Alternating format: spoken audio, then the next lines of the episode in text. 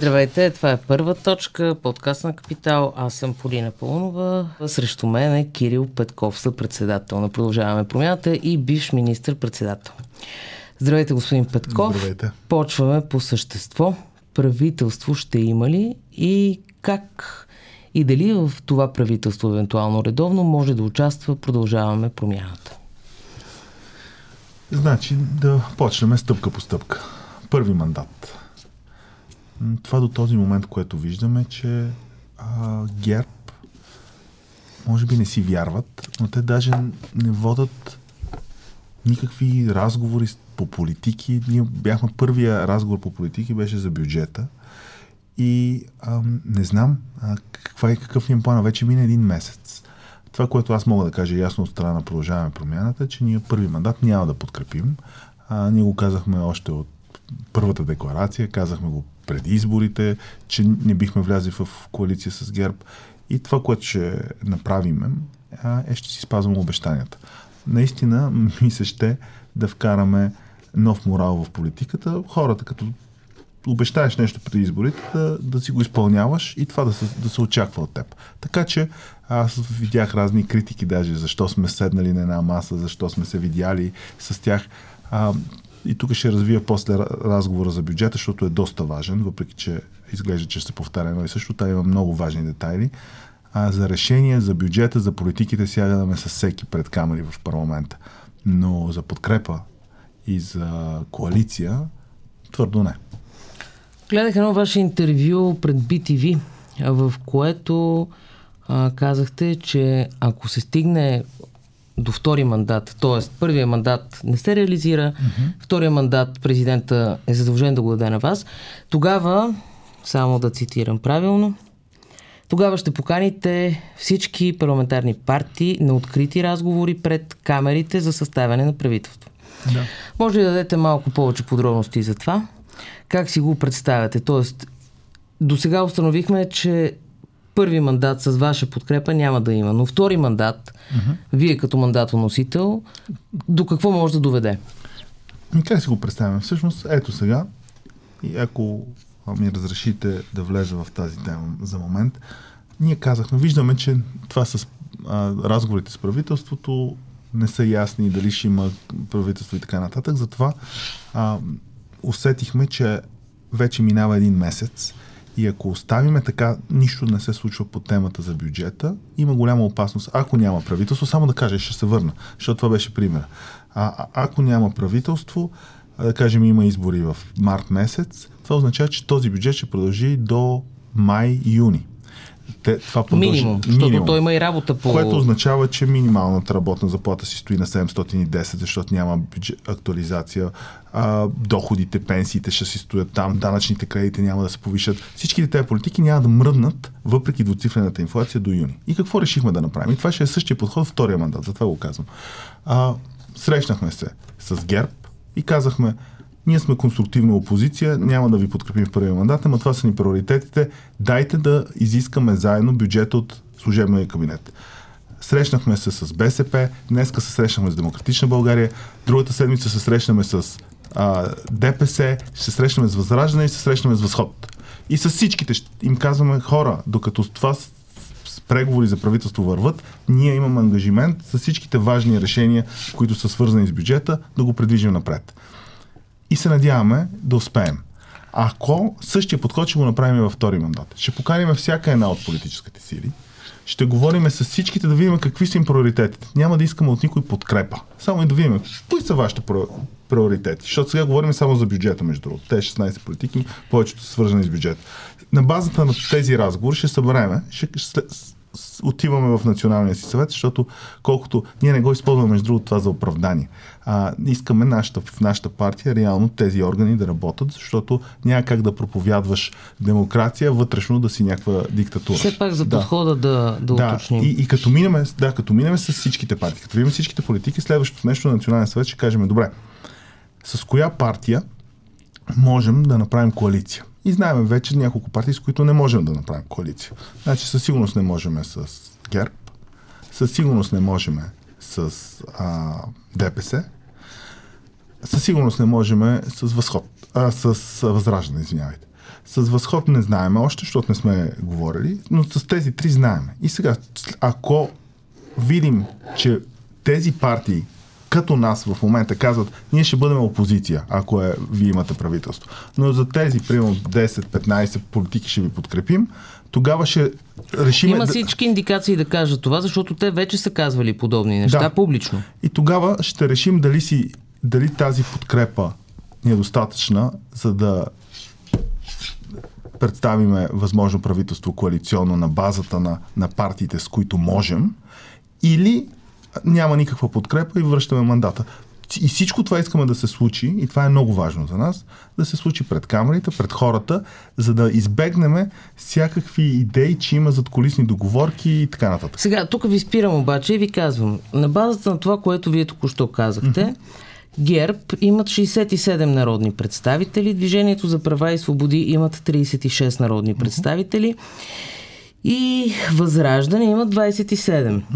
Това означава, че вие, ако не сте в коалиция с някои от тези партии, дори да си сътрудничите и да сте в коалиция с всички останали партии, вие нямате необходимите 121 гласа за приемането на кабинет. Така. Сега, от тук има два сценария обаче, които до сега виждам, че не се изясняват.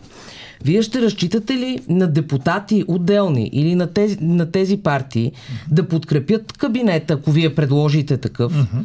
с оговорени приоритети по 16, по 17, по колкото искате uh-huh. точки, но да разчитате на някой от тях, за да се сформира този кабинет, за да бъде гласуван? Значи това, което а, ще направим, ако решим на Националния съвет, че най-отговорността момент да излучим правителство, ще излъчим правителство. А който иска да ни подкрепя, да ни подкрепя, който не иска да ни подкрепя, да ни подкрепя. Не, някакъв такъв подход си предполагам, че ще бъде. Но, но, но на едно ви обяснявам, защото това е политиците говорят непрекъснато всякакви неща и не искам хората да се забудат. Ние няма в нито един момент да поискаме подкрепа от ГЕРБ, примерно, да кажем подкрепете ни, а пък няма да ви включим в коалицията. Не, това няма да го направим което ще направим, ще си, ако решим да, да го направим, ще, след всичките разговори ще, изяв, ще покажем а, нашите приоритети какви са и ще, ако решим въобще това да се случва и ако видим, че има сходство с, с политиките, ще излъчиме правителство и оттам нататък всеки да си носи отговорността, като натисне... Ако това правителство, ваше правителство, с ваш мандат, mm-hmm.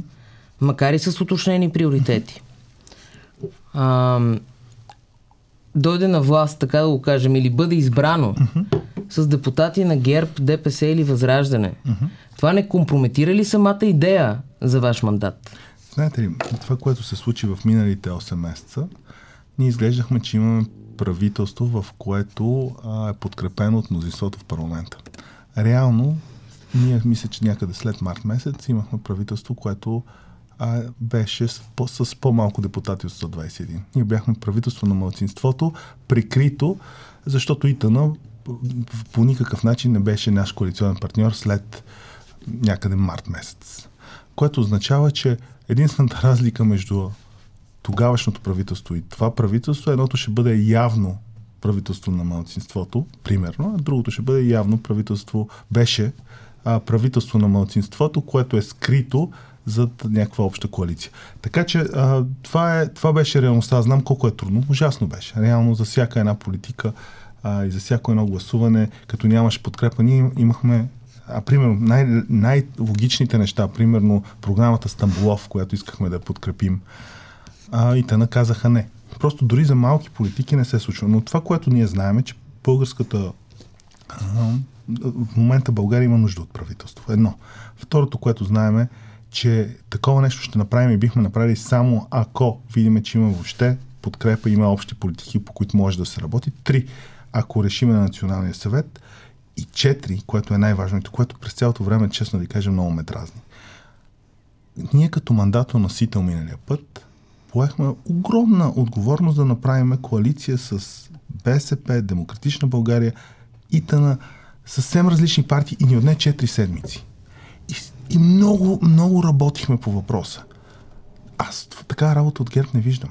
Днес гледах това интервюто на Борисов. Ми той още не е излязъл от от партийната си централа. Не сме го виждали в парламента.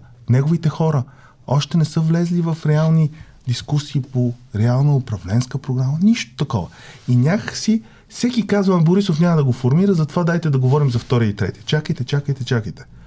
Отговорността е на мандатоносител. Този мандатоносител всички трябва в следващите две седмици. Единственият въпрос да питаме е ГЕРБ, как мислите в първия мандат да сформирате правителство? С кой говорите? Кои са ви общите политики? Къде са ви сходствата? Това трябва да е разговор. Аз а това ние, го разбирам, а, обаче ние, разговора... А ние тичаме втори, трети, а даже слушах негови изказвания да се говори а, след трети щяло да бъде президентска република. Чакайте бе, това е много лесно да прехвърляш горещия картоф. Когато си първата политическа сила, ти носиш тази отговорност. Ние, като втора политическа сила, когато дойде при нас, ви обещавам, че ще поемаме абсолютно отговорно тази позиция и ще направим всичко възможно. Ето за това ви питам. Да. Тоест, да, Отговора но... на вашия въпрос, защо всички питат и за втория мандат, защото ГЕРБ не са изолирани сами по себе си в това народно събрание със своите 67 ние, души. Ние сме 53. Вие сте с 53 От 240. Души. Да. Имате поне като, как се казва, като партньори, които и вие декларирате, че те са ви партньори, и те декларират, че са ви партньори, Демократична България. Точно така. Които са още 20 и това прави 73. И Точно. оттам нататък а, за, за това се пораждат въпроси. Но все пак да поговорим за първия мандат тогава, защото насочвате темата на там, а и това е интересно. Вие какво спечелихте от тази среща с ГЕРБ? Защото за Борисов видяхме какво спечели. А, той някак си успя да представи този разговор като разговор за правителство. И това нещо се наложи медийно. Продължаваме промяната. Как влезахте в това? При положение, че твърдяхте, че няма да се срещате с ГЕРБ. Не, а, ние, това, което казвахме, че няма да се срещаме да говорим за коалиция, няма да се срещаме никъде друго, освен пред камерите в парламента и ще говорим единствено само за 16-те политики, които ние от първия ден го казахме, че това ще го направим. И защо това е важно? Не, че е някакви политическа стратегия. Истината е, че ето, да говоря в, в детайли. В момента е 710 минималната работна заплата. Какво означава това? Означават реален доход, пари в джоба на хората 550 лева. При инфлация, която тази година ще завърши 14%, това означава, че ако до година, до юни месец няма нов бюджет, някой трябва да живее през цялата зима и цялата пролет до юни с 550 лева, което е абсурдно. Ето защо ние казахме, по тези 16 политики ще говорим, искаме и излязохме с реално действие. Не беше само да си говориме. Реалното действие, моля ви, подкрепете ни декларацията служебното правителство да внесе бюджет. Защото ние вярваме, че ако има над 121 депутата, които гласуват за тази декларация и я подкрепят, служебното правителство няма да има избор, освен да внесе бюджет. Второто а, нещо... няма да има избор. Еми, според мен би трябвало да е безумно, когато мнозинството от парламента. Формално да. има избор, може Формално, нищо да не внесе. Да. Смисъл... Но, но, но позицията става много по-трудна за тях да не внесе. Второто нещо, ако ние успеем да се договориме за бюджетните рамки, както днес с Демократична България, казахме 3% ще е дефицита, не искаме повече от 3%, това са политиките, това е макрорамката. Ако успеем и с другите политически сили да достигнем до този, това разбирателство, тогава този целият, тази цялата опорка, ама не трябва да се внася бюджет, защото той ще е предизбор и не всеки ще се надава за пари, вече отпада. И третото нещо е, трябва да поемем отговорността. Ние не сме там, за да си само да, да се надлъгваме. Не, ние сме там да свършим някаква работа. Като стана дума за отговорности и че не сте там да се надлъгвате, а, не знам дали. Мисля, че тогава също сте следил. Не сте бил пряк участник, но сте бил пряк свидетел на а, българската политика. Ам, формално, например, реформаторския блок uh-huh. беше в коалиция само с ГЕРБ, помните ли? Да. Не беше в коалиция с другия коалиционен партньор.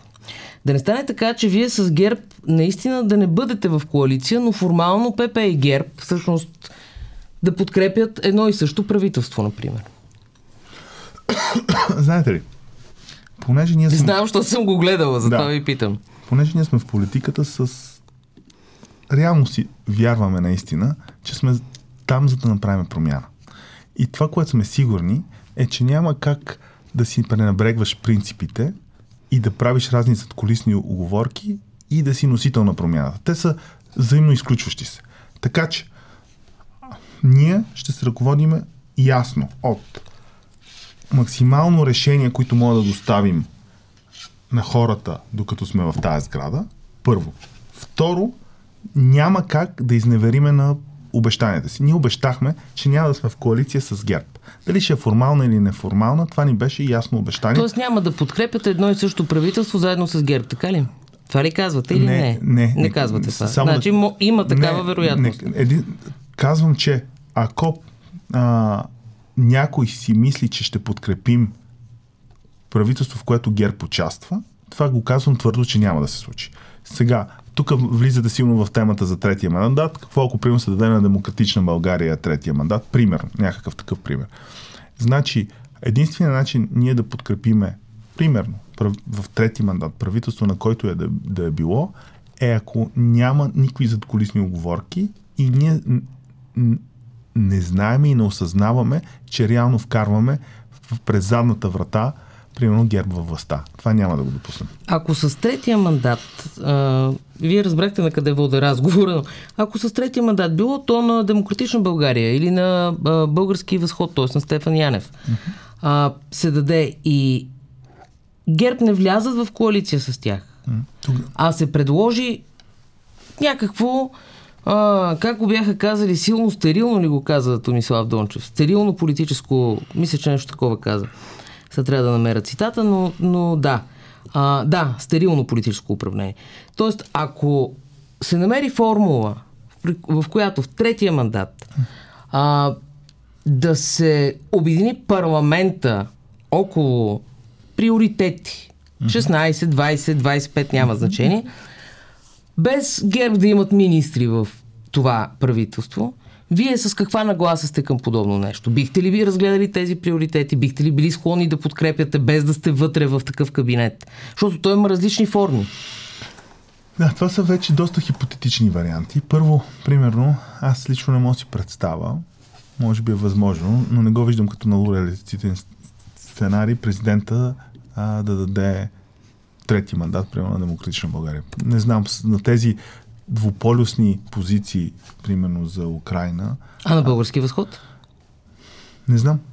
Не знам. И това, което ми се ще а, да направя, защото а, някак си всеки се опитва да намести тази игра като някаква шахматна дъска и три хода напред. Не. Знаете ли, че всеки ден а, има нюанси, които имат значение. Например, а, ето днес ние абсолютно се обединихме. Ние го знаехме, ама това си е абсолютно доста ясна позиция, че се оказа, че голяма част от приоритетите ни по бъдещи бюджет с, с Демократична България са еднакви. Това и преди изборите беше ясно. Даже пред, преди да, изборите но ние винаги, отговаряхте на подобни въпроси. Вие, Нико, винаги сме били малко по... По вляво. В ляво. Да. Тук се обединихме днес след този разговор. Това означава, примерно, че а, много естествено изглежда втория мандат и те днеска ни призоваха, че ще бъдеме а, заедно в този, в този втори мандат, ако дойде при нас и ако стигнем до там. Какво а, значи заедно? Че заедно ще излъчите кабинет ли? Примерно, да, ще влезем в много сериозни разговори с тях, защото те изглеждат, че приоритетите са ни много еднакви. Така че аз не бих бързал... Чакайте малко, спирам ви, извинявайте. Да. А, тоест, ако втория мандат дойде при вас, вие няма да предложите самостоятелно правителство на мълцинството, ще предложите двупартийно правителство на мълцинството. А, не, Такова не, нещо ли се обмисля? Не, единственото, което казах току-що е, че дори разликата между ляво и дясно в бюджетната политика изглежда, че сме много-много близки. Ние със сигурност ще търсим максимална подкрепа, ако такова нещо се случи. И на базата на днешната среща вече знаеме, че най-естествено би било а, Демократична България също да бъде част от една такава обща стратегия във втория мандат. Това не беше ли преди така? Да, но искам, но то винаги е така. Но като друго си е да си мислите, аз това се опитвам да кажа в момента. Не трябва да се говори общи приказки, защото сега всеки си го разказва като приказка от хиляда и една нощ. Тук става дума за реални политики, за реални решения, поредица от действия, които трябва да се случат. Едно обаче... Тоест простичко изясняване предварително простичко изясняване предварително и едновременно с това спазване на, на принципите, които казах. Това е чудесно. Тогава, трябва ли, айде по принципа на простичкото изясняване, uh-huh. по-добре ли е за България да има кабинет сега, редовен кабинет, или да се отиде на предсрочни избори февруари-март? Кой е по-добрият вариант? принцип винаги по-добре е да имаш а, работещ парламент, който да следи работата на едно работещо правителство. Това е по дефиниция. Аз не вярвам, и тук ясно мога да го кажа, не вярвам в идеята, че а, служебните кабинети са там, за да управляват много дълго време. Това не е нормална демокрация, според мен, когато имаш едно правителство, да работи за два месеца, но ако почне това да бъде систематичният начин за управление на държавата, е много зле. И не е добре по принцип, по дефиниция. То, то де факто няма, пълен, няма, няма контролна институция, която да следи неговото действие. Така че принципно съм много за да има а, работещо правителство и да не е служебно Тоест правителство. това е по-добрия вариант, отколкото предсрочни избори, така ли? Сега, тук обаче отварям скоба. Ако uh-huh. това правителство е правителство на кражбите, правителство на а, задколисието, ако някакви хора а, си мислят, че могат да продължават да крадат от обществените средства през някакъв Франкенштайн, а, тогава това не е по-добре. Така че тук няма абсолютно абсолютни стойности. Има претегляния на, на ситуацията всеки един момент. Ето затова ние, понеже е много сложна тази ситуация, има страшно много нюанси. Две неща се опитваме да направим. Да го караме стратегията стъпка по стъпка. Да видим сега ГЕРБ дали ще може да формира. Те успяха, въпреки че за нас не беше добре за България да имаме Вежди Рашидов да бъде, да бъде номер едно човека в държавата и в парламента, те успяха да го направят. Да видим сега дали ще успеят да формират правителство. Първа стъпка. Втора стъпка идва при нас. Правиме всичките тези разговори. Анализираме, взимаме своето решение дали и как и дали въобще. По-добре ли е да отидем на предсрочни избори или ГЕРБ да успее да състави правителство? От тези двата сценария, кое е по-добре? Ми, ние от самото, самата вечер им пожелахме да състават правителство, защото всъщност другото нещо, което трябва да се каже е, че тези партии, всички ние даваме един избор на хората. И този избор беше избран от народа. Аз не мога да кажа, не е по-добре първата политическа сила в България да, да не си формира правителство, защото аз така мисля. Малко сме като в матрицата. Имаме синьото и червеното хапче. Ние даваме възможност, който ни подкрепи, да, да е сигурен, че си спазваме обещанията и ще и да работиме за промяна. ГЕРБ са обещали разни други неща и явно са успели да привлекат избиратели. А как си обяснявате това, че ГЕРБ успяха да привлекат повече избиратели? Ако ползваме метафората с синото и червеното хапче. Ми има достатъчно хора в България, които не искат промяна. Които старата система е работила за тях.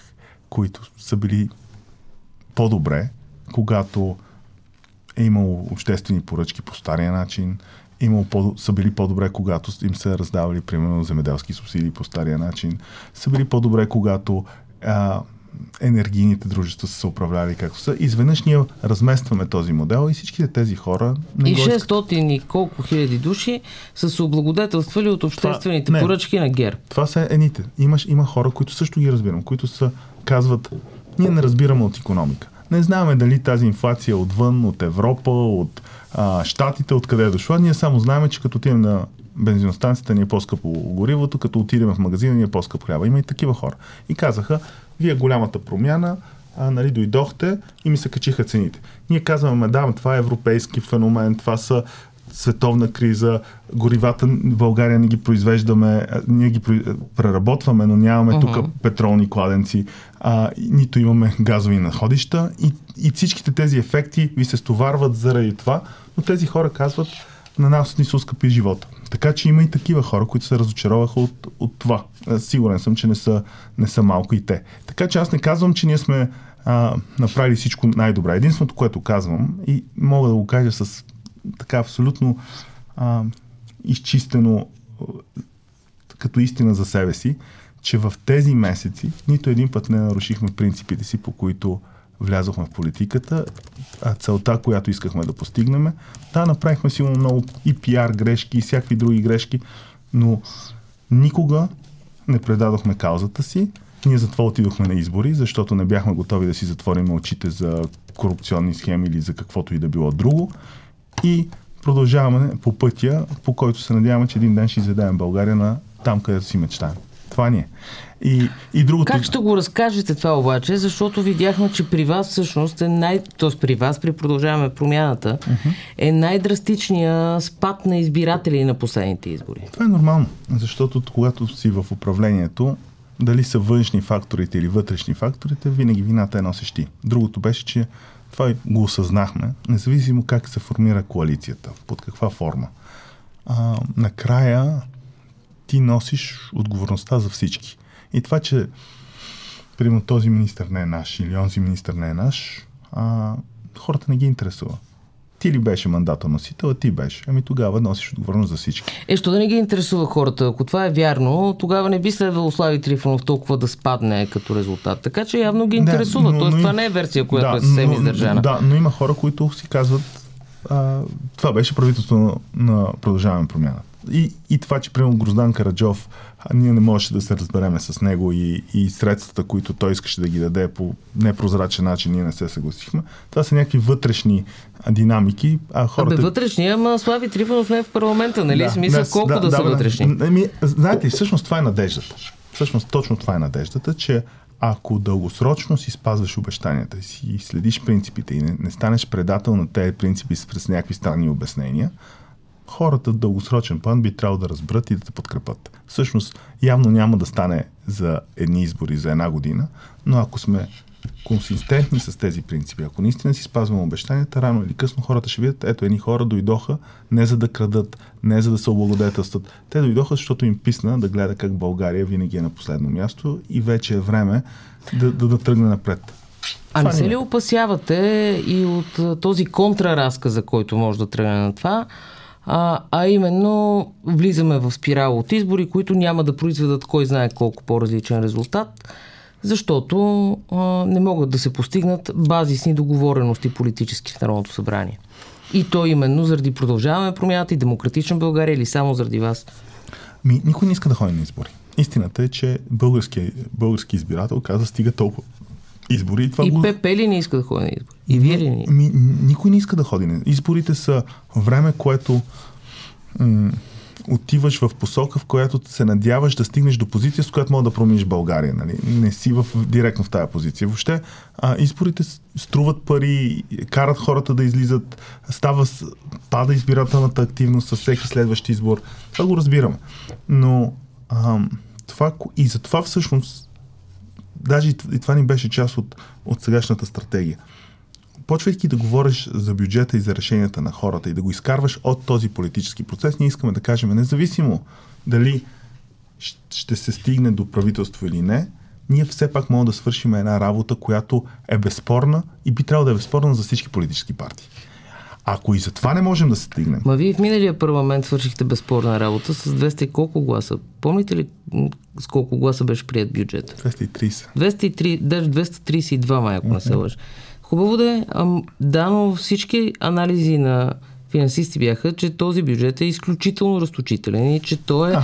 надцакване на популизма. Ето това е всъщност добър пример. Всички анализатори говориха това от сутрин до вечер. Какво се случва в края на годината сега? В края на годината се оказва, че ще има 1 милиард по-добър разчет, отколкото беше заложено в бюджета. Най-вероятно ще стигнем до дефицит около 3%. Имаме 1 милион пенсионери, които минаха над линията на бедност. Имаме безпредседентна подкрепа по време на а, енергийната криза, точно когато беше най-тежко. И всичко това се случи без да излезем от рамките на нелогичен бюджетен дефицит. Реално този бюджет свърши по-добра работа, отколкото всички това, което говорих. Да, обаче тогава вашите парламентаристи на Продължаваме промяната твърдяха, че най-популистските предложения са дошли от ГЕРБ, защото са ви провокирали. Сега да не излезе пък, че ГЕРБ са направили услуга. Вижте, ние нямаме проблем, ако нещо смислено дойде от ГЕРБ, да кажем 100% не само защото идва от ГЕРБ. Напротив, ние точно, точно обратното решихме да кажем. За всички смислени решения, независимо от кой идват, ние сме готови да ги подкрепим. Това е голямата разлика между нас и ГЕРБ. Когато... Тоест ГЕРБ могат да си напишат е, левия бюджет от миналата година като техен актив, така ли? Ако, ако, могат, ако могат да ни убедат ГЕРБ за смислени политики, които ние наистина да повярваме, че решават реални проблеми на хората, ние ще ги подкрепим. Но което няма да подкрепим е няма да се изневерим на обещанията и няма да влезем в съглашателство в едно общо правителство. Защо? Ето днес, примерно, слушам ця, целият този... Има ли вероятност ГЕРБ да направи кабинет или да има кабинет с без значение дали първия или последния, трети мандат, който е с участието на ГЕРБ mm-hmm.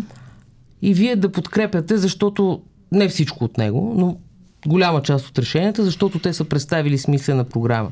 Допускате ли, че ГЕРБ могат да предлагат смислени решения в политиката?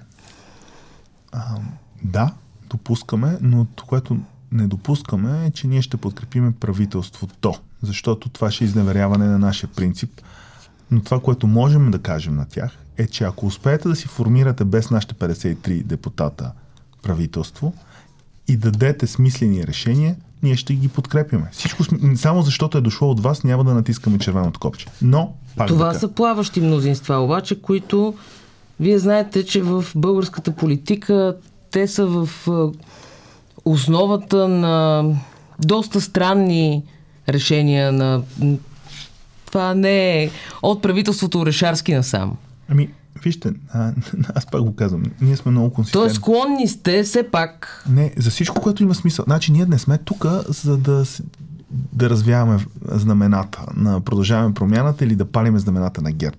Ние сме тук, за да свършиме работа, която вярваме, че напредва България към мечтаната заветна точка, за, за която сме се хванали въобще да влизаме в политиката. И ако някой дойде, независимо кой, с смислено предложение, ние това смислено предложение ще го подкрепим. Например, не, не, няма да ни интересува дали Възраждане, дали ДПС, дали ГЕП, а който и дали БСП, а, който и да заложи 50% да бъде а, минималната работна заплата от средната работна заплата, ние ще го подкрепим. И ако искат да си взимат пиар а, ефекта от това и да казват, ето ние го внесохме и го прекарахме през парламента, ми нека. Това за нас е една добра политика за следващия период, между другото, която е в синхрон с Европа. Господин Петков, uh-huh. понеже Възраждане го споменавате за трети път. Uh-huh. А, първият път беше, че ще разговаряте и с Възраждане, да. а сега казвате, че бихте подкрепили техни предложения. А, не смятате ли, че по този начин вие легитимирате една изключително антизападна, антиевропейска формация uh-huh. И легитимирайки я, всъщност вие надувате балона на възраждане? Не е ли по-подходяща за подобна партия политическата изолация? А, знаете ли, тези хора наистина имат много различно виждане от нашето. Аз идеята, нали, коренно, противоположно. Идеята, примерно, да искат да предоговорят договор с Европейския съюз и ако те, Европейския съюз не се съгласи те да, изка, да ни изкарат от Европа, за мен е безумие. Знайки, например, че 70% от нашите, нашия износ е в Европейския съюз. Ти да изкараш България от Европейския съюз в този момент, наистина някаква тип лудост почти. И като нали, човек попита в къде бихте продавали, ако няма да продавате българските стоки на европейския пазар и чуете отговор като Индия, Китай и Африка, наистина се биете по челото. Нали, това, е, това няма две мнения.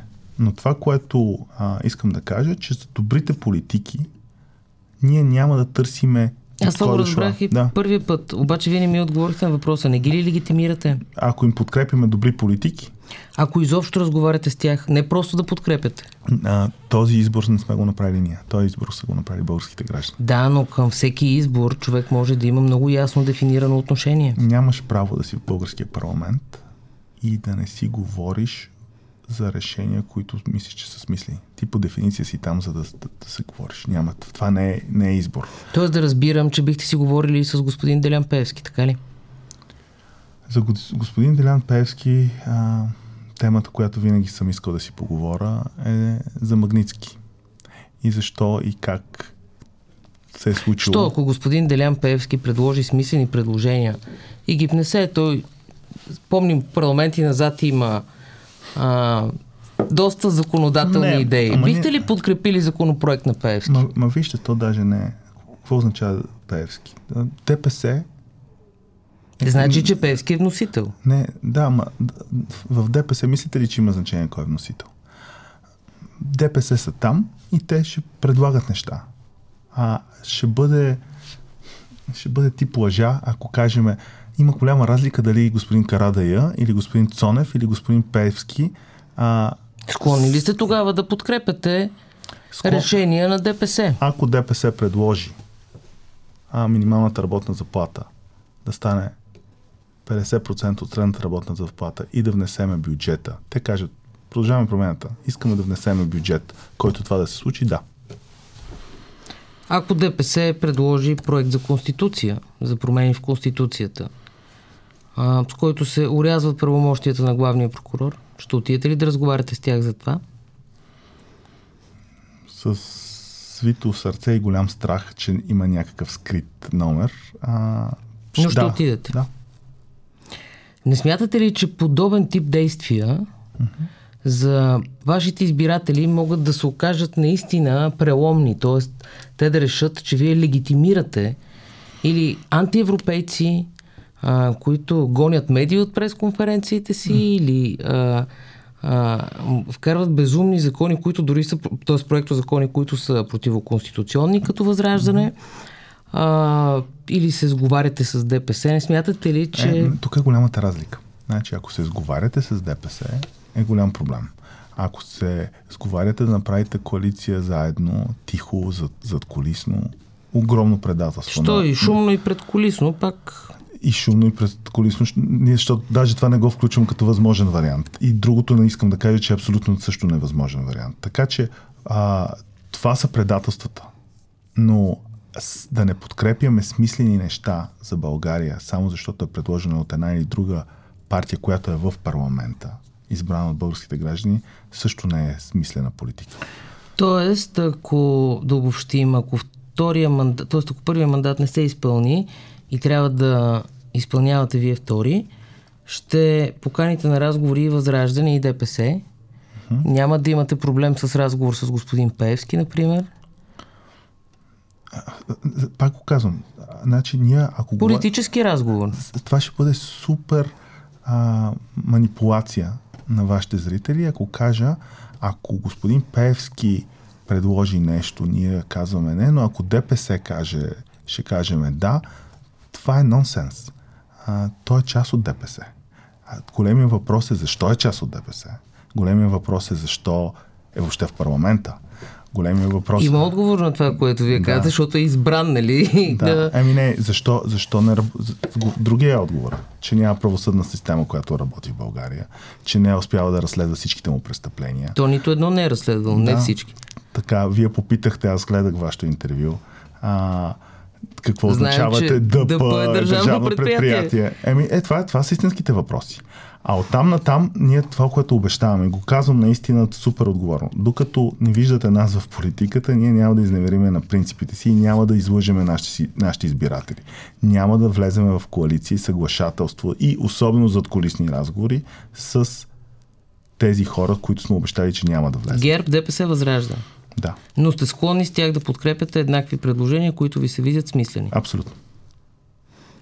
Това е много широка формулировка обаче. Не, много истинска. Много и тя пак мога да е истинска, но пак много е широка, защото... Но откровенна е истинска и за всяко едно решение, вижте това, което показахме даже. В нашата партия а, имаме едно друго, парти... едно друго така не е характерно за българската политика свойство. Всеки депутат си носи главата на раменете. Знаете ли, че а, ние можем да влизаме във всякаква дискусия, да се аргументираме, да се прекарваме много време в аргументи. Но накрая отговорността за всяко едно гласуване си го носи всеки един от нас. Има ли разцепление в продължаваме промяната? А, защото вероятно говорите за гласуването на F-16. Не, за, за всяко едно гласуване. А... F-16 беше просто така Да, беше показа, последния че, пример. Да, да. За всяко едно гласуване отговорността на всеки един депутат е да си спазва клетвата, която той се е заклял. Тоест, вие не вземате общи политически решения, така ли? Ние до голяма степен а, сме се събрали самишленици и взимаме огромно време да влизаме в важни дискусии, за да сме сигурни, че взимаме най-правилното решение. Но крайната отговорност на всеки депутат е да, да спазва собствената си клетва. Общи политически решения взима ли продължаваме промяната? Повярвайте ми, много пъти сме прекарвали в огромно време, където се опитваме да обединиме, убеди, убедиме едни депутати от, от едно тяхно мнение да отидат в друга. Но в крайна сметка, ако те кажат, аз наистина не вярвам в това, което вие ме карате да направя, ние никога не се сърдиме на тези депутати, ако вярваме, че единствената им причина за това, което го правят, е собствената им съвест и собственото им разбиране. От вашата група от 53 mm-hmm. нали, трима, 53 да, народни представители, има ли такива, които смятат, че трябва да има общи действия с ГЕРБ? Не. Нито един. Не коалиция, общи действия. А, общи действия за, по политики? По каквото и да е било. По политики, да. За това за по политики всички а вярваме. А с БСП? По политики, да. С БСП възможна ли е коалиция според вас? Вие не, а, от партиите, които изключихте коалиция, не, не споменахте БСП, т.е. има все още някаква възможност. Да, това, което ние все пак с тези 8 месеца свършихме много неща заедно, които бяха добре. Не ви ли смущава позицията на Корнелия Нинова по войната в Украина? Смущава. И това как тогава, как е възможна тогава коалиция с... Както миналия път. А, там успяхме да... Външната политика... Да заметете тези теми... Не, не бяха замет... Ние, ние взимахме правилните решения, просто никога не можеше всяка една от партиите да е абсолютно доволна с решението. Постигахме някакъв консенсус, който беше балансиран отговор, някаква средна позиция, която всички са еднакво недоволни от нея, но все пак е по-добре, отколкото да се разпадне. Може ли да дадете пример? Примерно по износа за оръжие за Украина. Ми, да, това беше добър пример. Това, което си спомняте, че беше, от Демократична България казаха, ние напускаме правителството, ако не се подкрепи оръжията за Украина. БСП казаха, ако изнесем един куршум директно за Украина, ние си тръгваме. И ние какво направихме? И това беше отговор. Индиректно изнасяхте не, не, не. Друго направихме. А, да, не, декларацията... не, не, не, не, не, отидох до Украина. И говорих с Зеленски. И му казах, добре, това е ситуация. Как, как можем ние да ви помогнем? По начин, по който наистина ще, ще има смисъл за вас. И той тогава ми каза, ако си спомняте, и го каза пред всички пред медиите, каза, искам да ремонтирате нашите стари машини. Върнахме се с това, посланника внесе това писмо, и реално вкарахме добавена стойност за тях Аз мисля, в тези крайни с ремонта излезе от посланника, не от Зеленски. Не, не, може и от Зеленски. И от Зеленски. Не, не, може да го видите в интервю. Сигурно, сигурно. А, а, добре, и все а, пак... Сам, само да ви кажа, между другото, получих едно голямо благодаря от а, външния министр на, а, на Украина. Сега, след изборите, ми благодари не за сега за избора. Той ми благодари за цялата работа, за тези 7 месеца, които направихме заедно. И... Тоест, чакайте малко сега да се върнем на, на БСП. Uh-huh. С БСП смятате, че нямате кой знае какви идеологически разлики, които, мог, които могат да попречат, само да си да. довърша въпрос, които могат да попречат на коалиционно управление, така ли? Знаете ли една голяма разлика обаче в момента, която нанесе? И аз се надявам, че... Може ли да ми отговорите? Да, не, само да кажа, защото, uh-huh. не, защото те, те, тук дявол е в детайлите. А, примерно хартийната бюлетина беше Точно за това ще да ви питам. огромна щета за доверието а, към тях и ще ви кажа защо. Защото те тръгнаха по пътя да, да, да стават партия, която иска да промени България в правна посока от моя гледна точка. Почнаха да, да, да, нали, с нас да са за антикорупцията, направиха по социалните неща нали, парите да ходят при хората, не да отидат при фирмите. Тия неща много добре започнаха. И тук хартината бюлетина беше огромна стъпка за тях назад.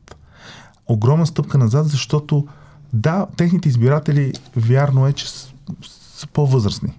Вярно е, че те могат да имат може би някакво предимство от това, че по-възрастни хора биха по-лесно, може би, не знам, а, гласували с хартия на бюлетина.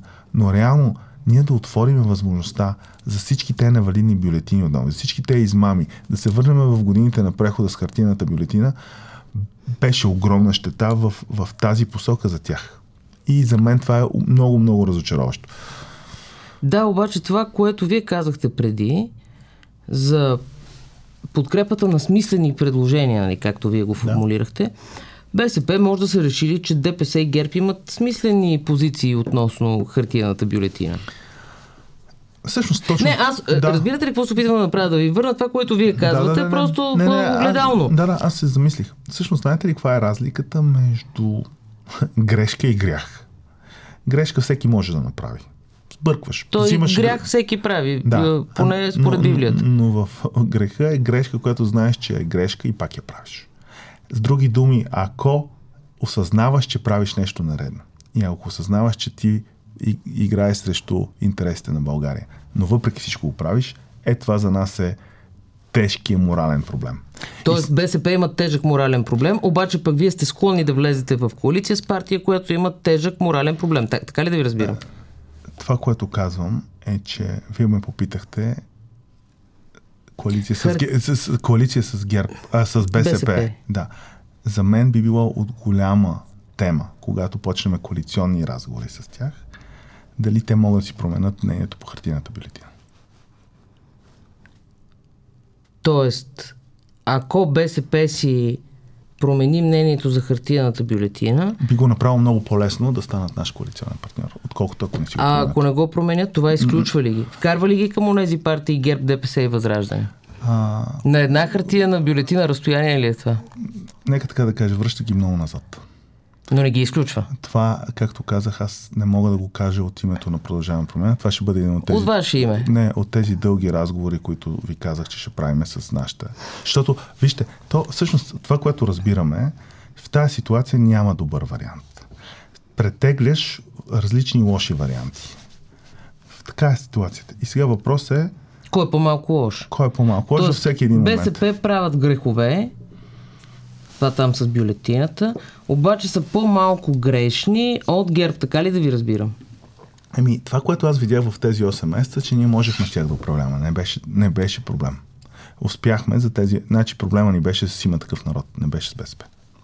Така че това не мога да, да не го отчита като част от факторите при взимане на такова решение.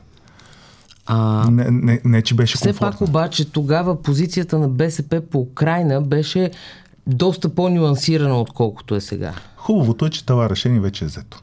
Позицията по Украина е гласувано и ние всички знаеме какво е то.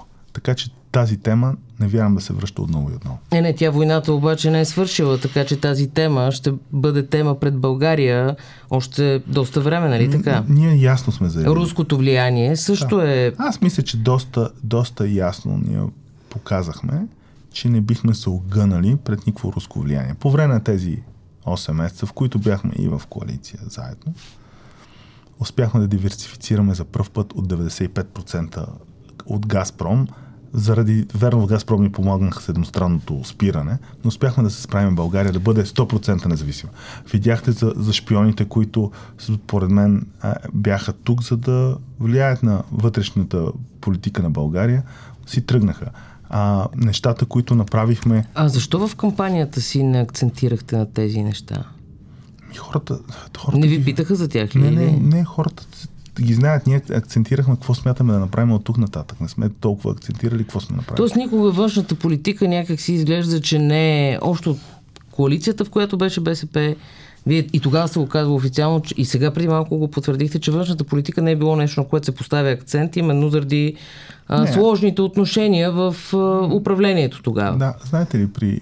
трябва да следите действията на всеки един а, и някой път... Не, освен действията има и ясни позиции. Те да, да. също са... Ми, ясната позиция беше през цяло време ясна. Ние от самото начало бяхме твърдо и заявихме супер категорично и на Европейски съвет, и в България, че осъждаме войната и агресията на Русия и на, на режима на Путин. Нямаше, там нямаше колебания.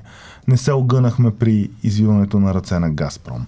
А, реагирахме. Да, това го смисъл, ама, понеже за действия да. говорим, сега ще ви питам за друго действие, понеже винаги говорите за демокрация, uh-huh. за това как трябва, за правовия ред. Uh-huh. Изпращал ли сте СМС на Слави Трифонов и на останалите лидери? Арестувах Бойко Борисов, Влади Горанов, Менда Стоянова и Севделина Арнаудова. А със сигурност вечерта, когато това се случи, а, ги уведомих. Не мога да съвсем отговорно казвам, не мога да кажа точно какви са били думите. Вода получавате, да. Да, но, но със сигурност ги уведомих, че това се случва. Не мога да кажа точно това, това дали са думите. Другото, което искам да кажа ясно. Само, само, само секунда, не, да. Но това е важно, защото защо е това, това СМС защо е важен. Тук искат да вкарат едва ли не, че еднолично министър-председател взима такива решения за ареста, което не е в неговите правомощи. Цялата тази партенка с този СМС се опитват да ни вкарат в тезата, че едва ли не ние сме си нарушавали правомощията на позициите и едва ли не сме взимали решение вместо МВР. Не. Това, което единствено аз казах през цялото време, никой не е над закона. От никой не трябва да, да ви е вие страх. това го написахте Да. в Фейсбук. Точно това. В- в вечерта и, и, на- и, и всичките други инсинуации се опитват да ни вкарат в позиция, разбирам какво се опитват. к- където едва ли не нарушили са правата си, нарушили са законите. Това, няма да им се случи тази номер. Това, само че, само да. да, разбира нещо. Иначе аз разбирам какво казвате. Да. Това, което току-що казахте, тогава го написахте във Фейсбук. Да. Че никой не е над закона. Но аз ви питам дали използвахте първо лице единствено число. Арестувах Бойко Борисов. Защото ако мога е да кажа. така, Не мога да кажа. Не мога да кажа, защото не мога да ви кажа. Единственото, което... ако е така, нали знаете, че това е проблем. Не може министър-председател да знаете, твърди подобно а- нещо. Не само, Той че... не може и да си го мисли, освен това, само, че- ако сме в правова държава. Само да ви кажа.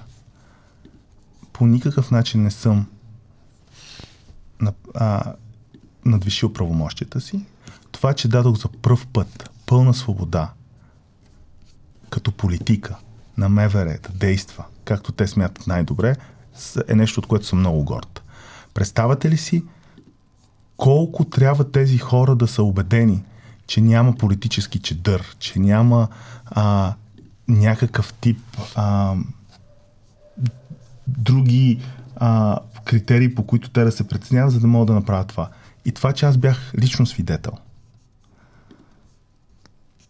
им даде тази, според мен, яснота, че тук няма някой, който да а, от който те да се страхуват. И единственият начин да имаме правосъдие в България. Или, Що ако министър-председателя е свидетел, той може да неформално дори да респектира.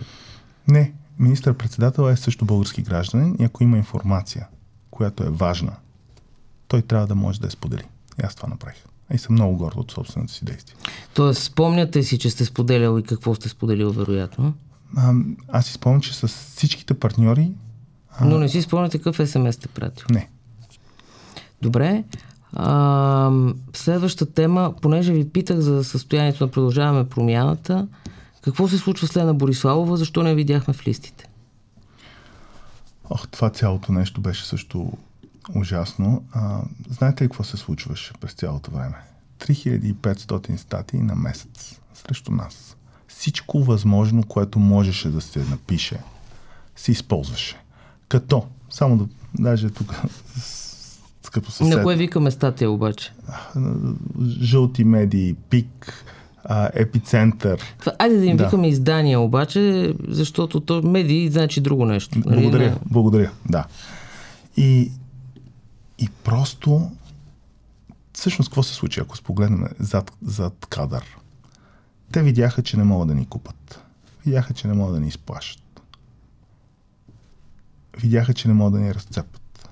Единственото, което могат да направят е да се опитат да ни залеят с помия, за да махнат общественото доверие от нас. И това го използваха с, като една целенасочена машина непрекъснато. И кои са те? Всичките на тези, които реално всичките тези години са използвали обще, обществените средства за собствените си приходи. Ние всъщност показахме, че може да има воля на едни хора в България да влязат в тази игра с идеята да изчистят и те 3500 статии на, а, на месец. Сега, за, за Лена Борислава искам да кажа. Тя е един от най-качествените хора, които познавам. Тя е все Не- още в партията, нали не- така? Да, невероятен професионалист. И нейната роля в Продължаваме промяната, тя има, имаше пълната свобода и пълното право да избере точно каква да бъде тя. Тоест, И, и тя избра да не бъде на листите на, за, за тази а кампания. участва ли в вземането на решенията на продължаваме промяна? Тя е част от Продължаваме промяната, да. И е нейно желанието да Абсолютно. какво да направи крачка назад, Не, да... да, да не бъде част от листите. Да не бъде част от парламентарната група. А, доколко обвиненията за избора на кантора, в която тя е работила, са, как да кажа, реалистични. Говориме за а, времето, в което вие сте економически министр служебен. Да, а, това е безумно пак. Как успяват да, да приначат фактите? Просто, ето сега ще кажа съвсем конкретно за този случай. Знаете, ние правиме за първ път някой се осмелява, аз от името като министър на економиката, служебното правителство, да вдигне по хлопака на ББР и да видим какво се случва вътре. За първ път виждаме, че адвоката на Вълка е взел заем за 150 милиона върху един бизнес, който сигурно струва 5. А, за първ път той, между другото, този заем няма да се изплати. Към да. Лена Борислава. Да, да, да, да. Само да кажа. Mm-hmm. Успяваме да сменим най-накрая всичките битки управителния съвет и надзорния съвет на банката. В този момент, точно в този момент, те махат главния юрист и юридически екип на банката в този момент. Кантората, в която тя работеше, е за мен е една, може би най-добрата кантора в България и най-вече тя е най-независимата кантора. С тази кантора, не с Лена Борисвалова, и това е голямата разлика, с тази кантора се прави договор за два месеца. Два месеца, два по 8000 лева, да могат да влязат. Това са онези да. прословути общо 16 хиляди. Нали? Смисъл, обясняваме да, но, за какво да, да. Но това е между ББР и кантора. Те избират като една от най-добрата кантори в София за 16 000 лева за два месеца работа. И Тази всъщност кантора... Лена Бориславова е представител е, на кантората. Тя е служител в кантората и кантората избира нея за служителя, който да изпрати да работи по този казус. Между другото... Тя по това време, момент, да. тя по това време формално съветвала ли вие в Министерството на економиката? А, по това време а, тя работеше с новото назначено управление на ББР за а, всичките действия, по които трябваше да се направят за а, от, отваряне на Какво значи работеше с новото назначено ами с, с, с надзорния съвет, с управителния съвет. Но не от името на кантората? Не, а, как, договор е така, между банката и кантората. Така, така, аз ви питам, да. тя беше ли ви съветник в а, економическото министерство? Преди е около месец да влезе в тази си роля, а, имаше роля като като ваш съветник. Като, то не е точно съветник, като част от екипа. И Дани Орели това, всичките. Не виждате ли проблем в това? Не. Не, аз съм много горд от работата, която свършихме с ББР. Беше най-доброто Ако нещо. съветник на Бойко Борисов uh-huh. бъде изпратен като адвокат на ББР, вие ще виждате ли проблем в това? Не. А, това, което се случи, избора на кой да е адвоката на ББР, беше на кантората не беше нито мой, нито на Лена Борислава. Тя работеше за тази кантора. Това, че има едни хора, които имат качествата и които не ги е страх да отидат и да работят срещу интересите като хората, като Вълка, като други хора, които са свързани с Българ Табак, може би държавно предприятие. А, нали, ние казахме, че четири от заемите по някакъв начин има поне медийна връзка, защото не можеше да се открие директна юридическа връзка с Делян Пеевски. Не са много тези хора. И това, че тази кантора се нави да работи по този казус, в този спешен порядък, беше а, нещо, което беше направено по най-правилния начин. Ако настоящото мнозинство, така да го наречем, в, в парламента, застанало зад Вежди Рашидов в тази конфигурация, uh-huh. приеме антикорупционния закон, който вие написахте и предлагате. Uh-huh. Това добър ход от тяхна страна ли ще бъде или не? Това ще е добра първа стъпка. А добра втора стъпка би била да се изберат най-правилните кандидати за управлението на тази нова комисия. Защото има риска да облечеш закона с номинално правилна структура, която ние сме сложили, но да назначиш вътре следващия а, ако след, след, Цацаров, след, например. Примерно следващия Цацаров, да. Но ако следва закона... Еми, вижте, аз това, което научих за тази една година, е, че законите са много важни и хората, които ги изпълняват. И двете са важни. Не мога да ги отделиш съвсем. И двете неща. Ако, ако сложиш пробити хора с зависимости, дори най-добрият закон да ги окрилява, те просто няма си има ли, си, има ли зависимости президента? Не знам. Как ви се струва? И не мога да кажа дали... Бойко е... Борисов зависимост има ли според Да, вас? 100%. Е как за Бойко Борисов може да кажете, а пък за Радев да не можете? За Радев не съм сигурен дали са вътрешни убеждения. А, или, в смисъл, част от позициите, които той зае и за а, Украина, и за Газпром. Това означава ли, че Корнелия Нинова има зависимости?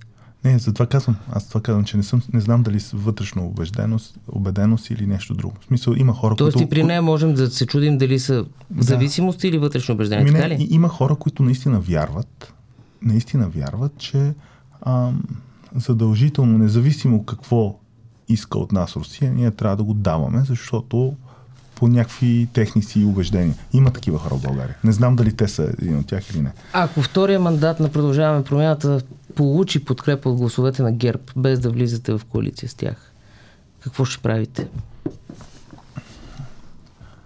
Ако втория... Ще станете ли заложници на ГЕРБ? Никога не можем да станем заложници. Знаете, Не, а ще управлявате ли с подкрепата на ГЕРБ? А, вижте, ние като това, ако се случи, казвате ми, възможно ли е правителство на малцинството, което да бъде подкрепено за избора му в ГЕРБ и те да, да са готови От ГЕРБ, да. да. и са готови да те свалят всеки един момент, щом не направиш нещо правилно. Нали? Това ми казват. Не. Попитах ви дали ще останете на власт, ако едно бъдете избран от ГЕРБ. Едно ще ви кажа. Дали ще сме подкрепени от ГЕРБ или няма да сме подкрепени от ГЕРБ, ако има втори мандат и ако има коалиция, ко- примерно Демократична България или с БСП или с как, както и да бъде, а, и ГЕРБ ни подкрепят, то няма да бъде, защото ще има зависимости. Защото ние никога няма да направим зад колисна сделка с тях, така че те да, ни, да имат тази зависимост. Да имаш зависимост е да не можеш да, да, да правиш своите действия свободно. Вие ли ще сте кандидата на ПП за министър-председател, ако се стигне до втори мандат? Въобще това не, е, не сме го даже дискутирали, но не е задължително условие по никакъв начин. Добре, благодаря ви. Това беше Кирил Петков в първа точка, а ние ще се чуем и видим следващия четвъртък.